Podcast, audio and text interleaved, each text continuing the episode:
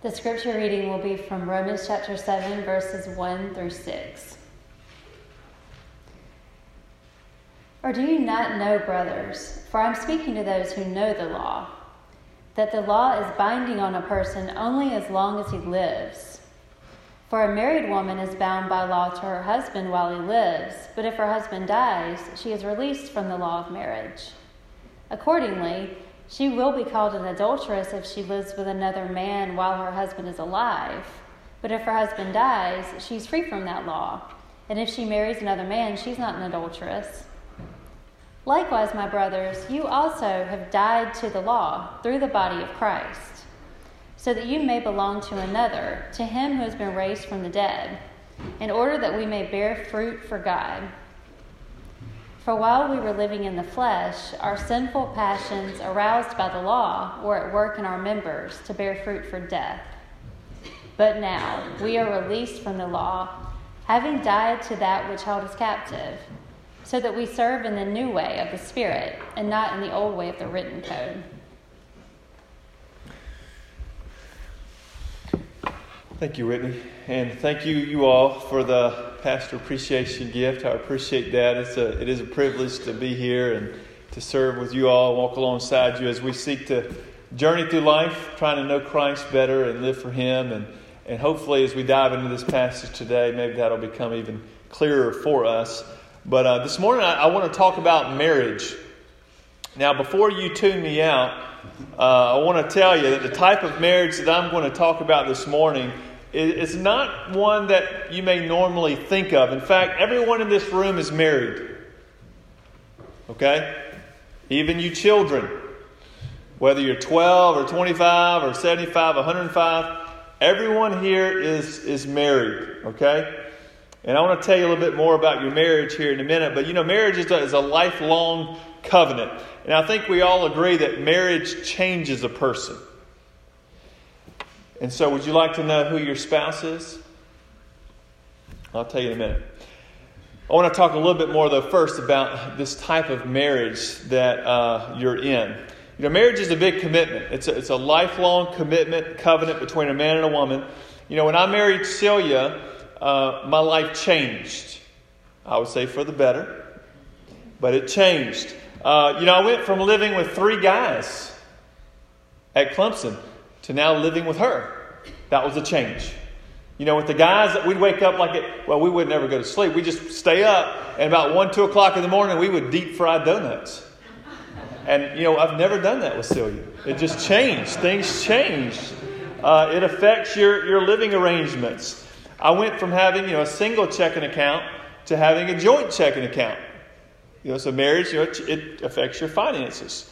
Uh, before we were married, our friends would call us to do things at college because uh, I had one more year at Clemson left when we were married, and so we had to I had to finish up one more year. Before that, friends would call us often about going to do things, but when we got married, uh, they didn't call us as much, and so it affects things. It affects your relationships. Uh, I went from figuring out what I was going to eat for dinner to then we had to figure out what we were going to eat for dinner, which, as you know, that can be a challenge sometimes. Where do you want to go? What do you want to eat? And so it affects many things. Um, you know, instead of doing whatever I wanted to do, uh, it was more about okay, we need to talk this out. We need to talk about what we're doing. We need to talk about our plans together because marriage affects how you spend your time, it affects how you make your plans. You know, I went from cleaning up all my stuff to cleaning up all her stuff. I'm just kidding. You know that's not true. That's not true. I'm just saying if you're paying attention to me or if you've already zoned out. But, you know, the point is that, you know, marriage changes you because you're no longer looking out for just you, but there's another person involved. And so if you're committed to this person, this relationship, it changes everything else about your life. And, um, you ever, have you ever heard someone refer to their spouse as their soulmate? You know, what they're trying to describe is that, you know, they have such a deep connection with this person that they feel like, you know, it, goes beyond the physical, it's at soul level. But, you know, the relationship that I'm going to talk about from this passage that we're studying is a connection that's deeper than even the marriage that I have with my wife and marriage that you may normally think about. And in this type of marriage that I'm going to share with you uh, this morning, there's actually only two spouses that you can have. Two spouses that you can be married to, uh, but you only can be married to one of them. Okay, you only can be married to one spouse or the other. The first spouse comes in a variety of forms, but its essence is the same. Uh, it's, it's the soulmate that Paul speaks about in our passage. So, this first spouse, this first soulmate that people commit themselves to for life, is the belief that you can enter a relationship with God through your own effort. And Paul specifically refers to this as being under the law. It's this mindset of being under the law. Uh, being under the law refers to a belief that you can enter a relationship with God by obeying God's moral laws. Okay? But let me, let me tease this out just a little bit. You know, people throughout Augusta that you run into all throughout the week, uh, people in your family, uh, friends of yours, and even maybe some of you in here, um, may be married to this idea that you can earn your right standing with God. Now, this may come in the form of obeying the Ten Commandments, or following the five pillars of Islam, or going down the Eightfold Path. But its essence is the same. It's the, the spouse is the same, it's just maybe colored up with different makeup. But the spouse is the belief that you can reach God by achieving certain things in your own effort. You know, you've heard people say that he's married to his work. You've probably heard that phrase, or she's married to her work. And what they mean is that his life or her life is centered around their work. Everything else is secondary. This is primary for them. He, they give first priority to this area of their life, and everything else kind of orbits around that. So his work gets the best of him, and everything else takes second place. So when I say some are married to the, to the spouse of you know, salvation through self effort, I'm saying that this belief gets the best of them, and everything else centers around this, this belief. So this, this is the first spouse, and this is some this is one of the ones that you know maybe you are married to. It's the spouse of I can enter a relationship with God through self effort apart from Jesus.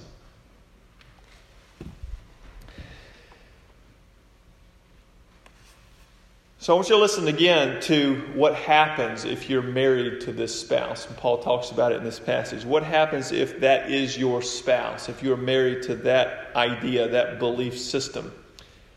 because it will change you. Marriage changed you. Whatever you commit yourself to will change you. And Paul says that if you're married to this under the law belief, then you are living in the flesh. And when he says flesh there, he uses the term flesh, he's referring to our human nature that is disconnected from God and unaided by God.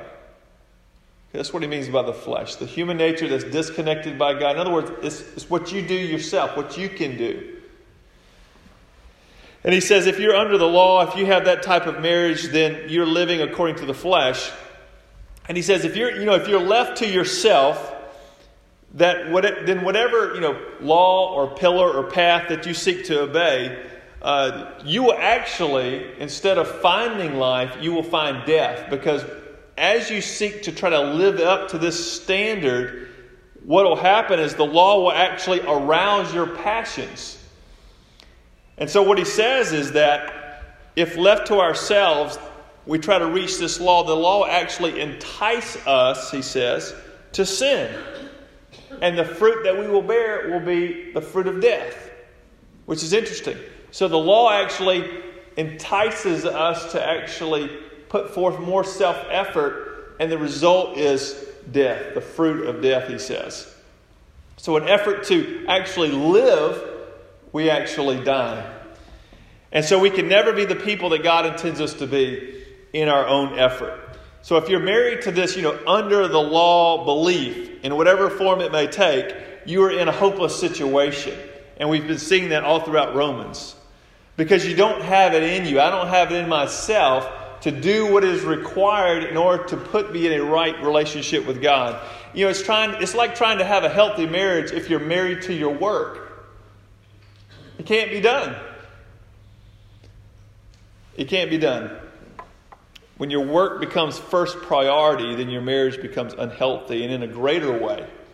You know, when you're committed to a form of self salvation, then there's no room for God in that marriage. And that's a terrible marriage to be in. And here's the bad news we were all in that marriage.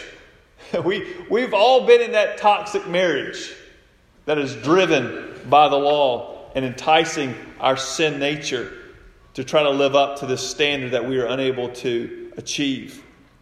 You know, Paul told us a few chapters ago that all have sinned and fallen short of the glory of God. And you know, the Greek word for all means all. That means everybody, right? We all have been there. We've all done that. We've all been married to that concept that somehow I'm a good person, I'm a good enough person to achieve the righteousness, the right standing required for God to accept me. And Paul says, no. You are married to a wrong system, a wrong belief system. And if you cling to that for your salvation, you will experience death, a type of death that will keep you from becoming who God intends for you to be. You will experience physical death, but you also will experience eternal death away from God if you stay in that marriage. Because this type of marriage, unlike other marriages that we may talk about, is an eternal marriage. It's an eternal relationship. And this presents a problem. And the problem is, how do I get out of this bad marriage? Right? How, where's the exit? How do you, how do you get out? Now, we know marriage today in our culture uh, is, is not valued as highly as it ought to be. And so, if you want to get out of a marriage, a bad marriage, or just your marriage at all, uh, if you want to divorce from a person, uh, it's fairly easy to execute, just, I mean, really for any reason whatsoever. But the type of marriage that this passage is referring to is a relationship that can only be dissolved by death. This, this commitment, this bond, is in place until there is a death. Listen again to verses 1 through 3. Listen to what Paul says. He says, Or do you not know, brothers, for I am speaking to those who know the law, that the law is binding on a person only as long as he lives. For a married woman is bound by law to her husband while he lives, but if her husband dies, she is released from the law of marriage. Accordingly, she will be called an adulteress if she lives with another man while her husband is alive. For if her husband dies, she is free from that law, and if she marries another man, she is not an adulteress. So, Paul's telling us that you can only be married to one person at a time. And the only way to be free from this type of marriage relationship is if a death occurs because a death will dissolve that bond. So only death can, can do that, can dissolve the bond and free the person to remarry. And so if there is a death, then the person is free to remarry. And the only way for you and I to get out of this you know, toxic relationship, this toxic marriage, this under the law belief system is through death. But I'm not talking about a physical death. Okay? I'm not talking about a physical death. Because I've already told you that you know, being married to this under the law belief system is, is one that lasts for eternity. I mean, this marriage lasts forever unless there's a death. And so the death that I'm referring to and that I believe this passage is referring to is a death to that belief system. In other words, to get out of the toxic relationship, we must die to that relationship. We must die to the idea that we can reach God through our own effort. There has to be a death to that idea, that belief. You know, we must die to the idea that we can enter a relationship with God by obeying laws or following pillars or going down a path. And the only way for us to die to this type of marriage is through crucifixion. Now you may say, well, why crucifixion, Ron? Well, because crucifixion is the death that Jesus died. And remember, there are only two spouses. There are only two spouses, spouses in this type of eternal marriage. One is being under the law, and the other is being married to Christ. And so, the only way for you and me to get out of the to- this toxic marriage is to turn to Christ And when you shift from placing your faith in Christ, and I mean, shift from placing your faith in yourself, in your own effort, to placing your faith in Christ for our salvation, a death takes place. We identify with the death of Christ, and so a death takes place to the what Paul says is the old man, the old self, the old concept, the belief system that I can reach God without Jesus. We die to that, and then we take up this new belief, this new truth that in Christ we can be made alive to God. So we die to the old, under the law belief system that it can come from within ourselves, and we embrace Christ and the new life that He offers to us by faith. Paul says it this way in verse 4. He says, Likewise, my brothers, you also have died to the law through the body of Christ, so that you may belong to another, to him who has been raised from the dead, in order that we may bear fruit for God. And so when we trust Christ for our eternity, we die to the law in that we die to the idea that we can come to God without Jesus. Okay, we die to that idea. We die to that belief that we can come to God on our own without Christ. We die to the belief that we don't need God's grace. And we die to the belief that we can reach God on our own. And when we place our faith in Jesus, a death takes place to now free us now to marry another. That's the only way that we can get out of that toxic marriage is through the death and resurrection of Jesus. And so by turning to Him, a death takes place. We die to that, and now we're free to marry another spouse, and that spouse is Jesus. And Paul says, uh, we belong now to another. And this is a different relationship. Whereas the previous marriage led to death, this marriage leads to life. Life that is both experienced now and forever. And Paul describes how this new life is to be experienced in verse 6. Listen to what he says. He says, But now we are released from the law, having died to that which held us captive, so that we serve in the new way of the Spirit and not in the old way of the written code. So, again, just simply put, you know, we're no longer married to that old belief system that we can do it on our own by obeying laws. But we are now free to serve God in what Paul says is the new way of the Spirit because of what Christ has done for us. So God accepts us into a relationship with Himself because of what Christ has done, and God gives us His Holy Spirit to empower us now to live this new life. Now, here's what's interesting if you've been following the, uh, the analogy. In Paul's marriage analogy, he says that we die rather than saying that the law dies, which is interesting. That we are the ones who die. We die in order to be remarried, to marry another. But the law does not die. And I think the reason that he says it this way is because the problem is not with the law, the law of God specifically. The problem is not with the law of God, the problem is with us. And so there needs to be a death within ourselves in order for us to receive this new life. See, in Christ, the law of God is, is no longer seen as a ladder. And that's what I believe the belief system that Paul is addressing is, you know, when you see God's law as a ladder to be climbed in order to reach God, you're under that old toxic marriage relationship that leads to death. But now in Christ, the law is not seen as a ladder. It's never, it was never meant to be seen as a ladder. It's not seen as a ladder, but rather the law is seen as a lamp. What does the psalmist say? The law is, or, the, or God's word, the law is a lamp unto my feet, a light unto my path.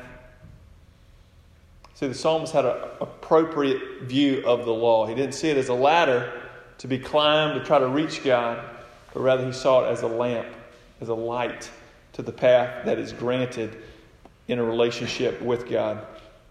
So now we're in Christ. Paul says that we've been you know, empowered by the Spirit, this new way of the Spirit, and we see God's law as a lamp unto our feet and a light unto our path.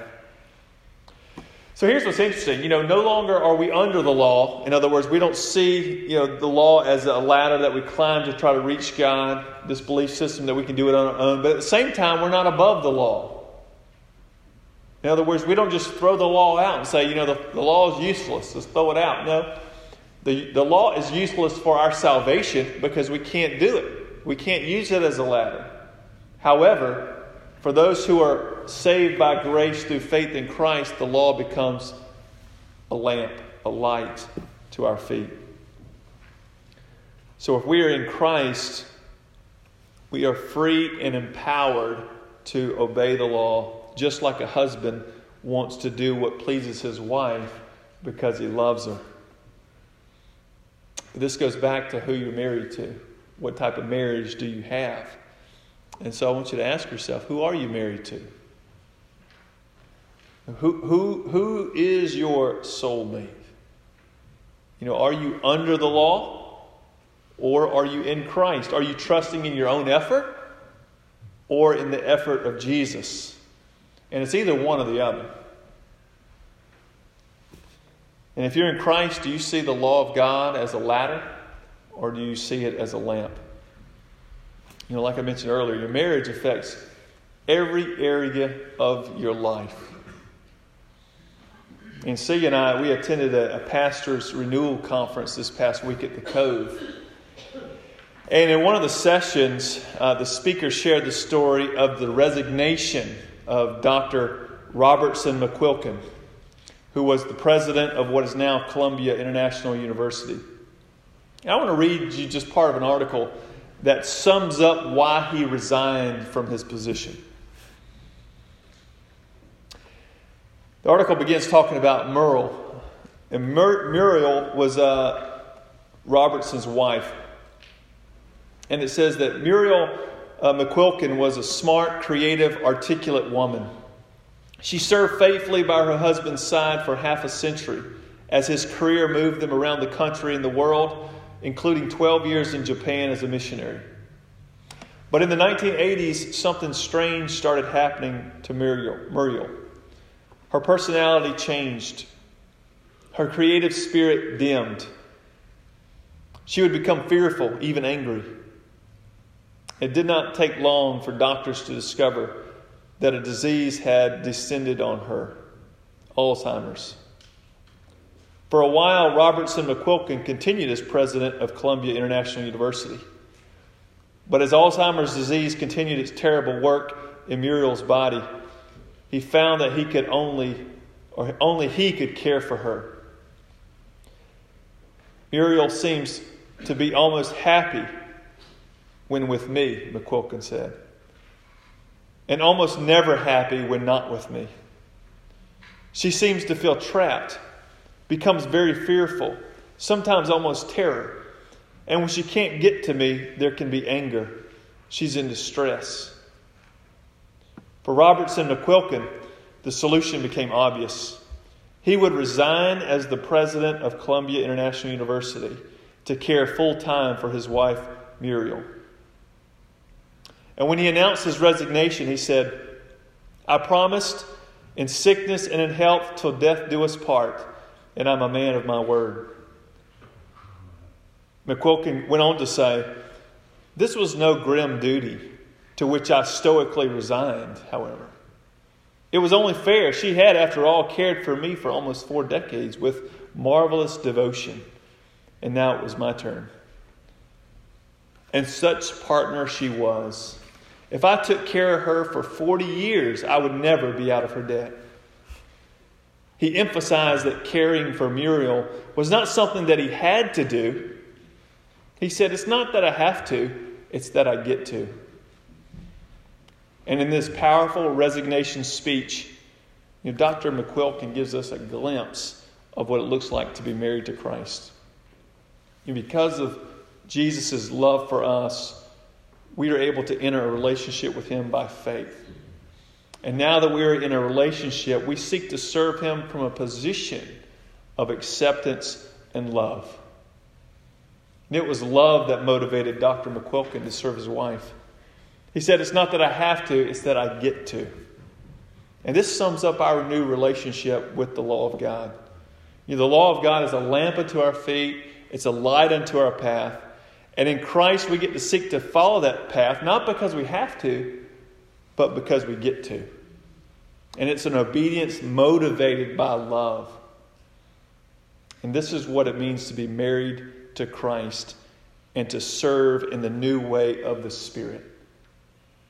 And if you're married to anything else, then I want to encourage you to submit your resignation and turn to Christ. Because by placing your faith in Jesus, you will identify with his death, which will free you now to marry another and enter into this new marriage, a marriage relationship with the risen Christ. And then it will be the love of God that will motivate you to follow God through the power of God. Let's pray. Father, thank you for this passage and just reminding us of your goodness, of the goodness of your law, and the goodness of your grace. Lord, thank you for what you've done for us through Jesus Christ, your Son. Thank you that we can come to him by faith and receive the free gift of this relationship with you that uh, spans both now into eternity. Lord, continue to show us what it looks like to love you as you love us and to serve you as you have served us. Help us to see your words not as ladders to be climbed, but rather lights and lamps to give us vision for who and where you want us to go and who you want us to be. Lord, thank you for your love and acceptance in Christ. Lord, I pray for anyone here that is married to that old way of thinking, that old belief system that they can do it themselves. God, would you draw them to yourself? Would you draw them out of that toxic marriage that they may die to that idea, die to that faith, that belief, and embrace your Son and enter this new relationship with you? God, fill us with your Holy Spirit. Help us to walk in this new way of the Spirit today. In Jesus' name, amen.